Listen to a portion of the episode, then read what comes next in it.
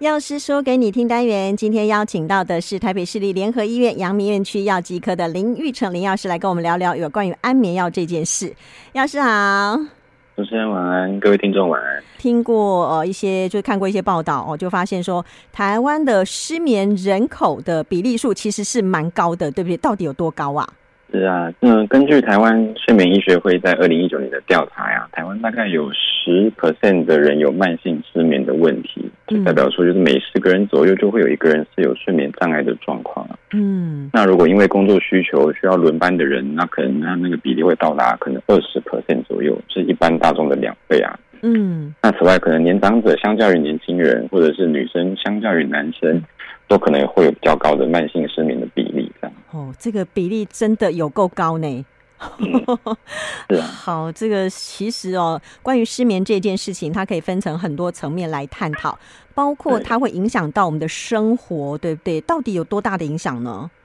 嗯，像。像我想，就是大家可能多或多或少都会因为生活中的一些事情会有睡不好的经验呐、啊。那因为失眠所造成的隔天白天精神不济的感受，大家应该都能够体会。那可是如果因为是因为生理啊、心理或者生活工作所造成的这种慢性失眠，长久下来对一个人的社交方面，包含是生活品质啊、人际互动、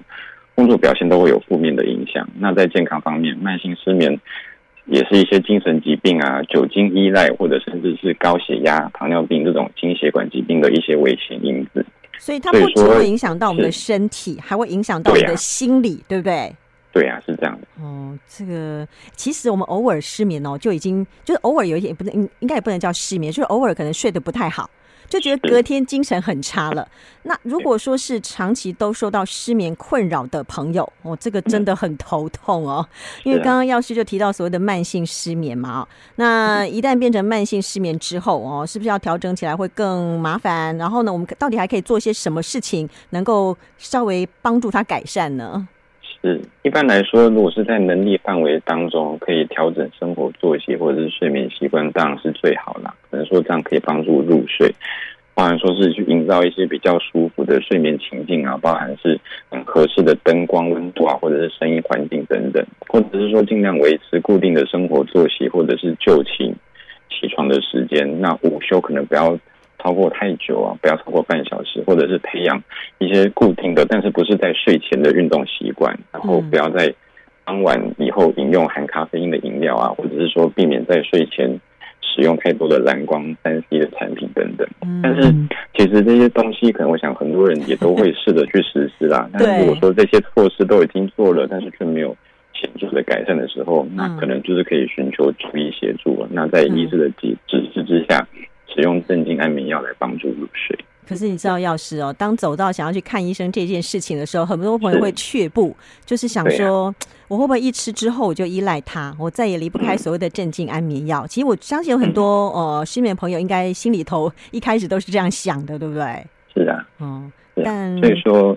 就是说，变成是说，如果真的有这样的需求，那就是首先在就诊的时候，可以的话，就尽量跟医生去。详细说明自己的失眠形态，好比说是属于比较不容易入睡的型，还是说是属于睡到一半会就是会醒来这种中断睡眠型的，那让医生可以针对就是不同的失眠形态去开立不同的效果的安眠药。嗯，那再来是说可能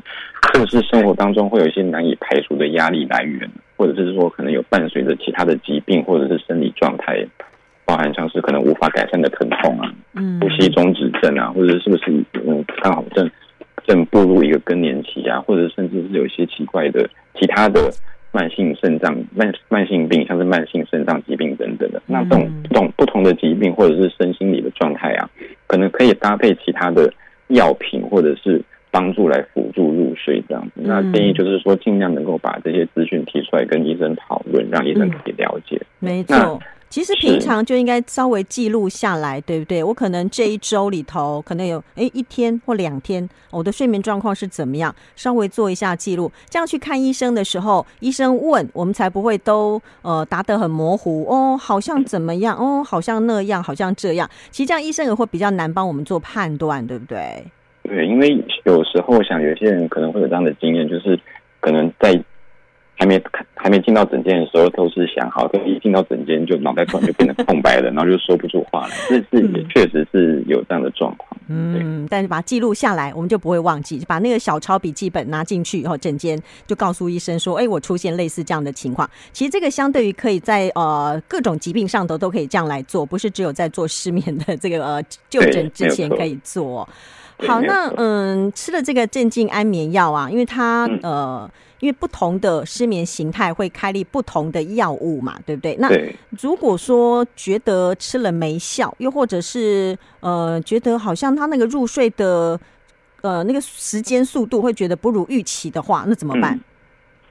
是这样子，因为就是。像我们刚刚讲到说，可能是因为睡眠的形态、失眠的形态都不同，所以说其实安眠药大致上也可以分成就是短效跟长效两种。那短效吧，就是可能快，就是效果比较快，作用比较快的，可以减帮助减少入睡的时间。通常就是说，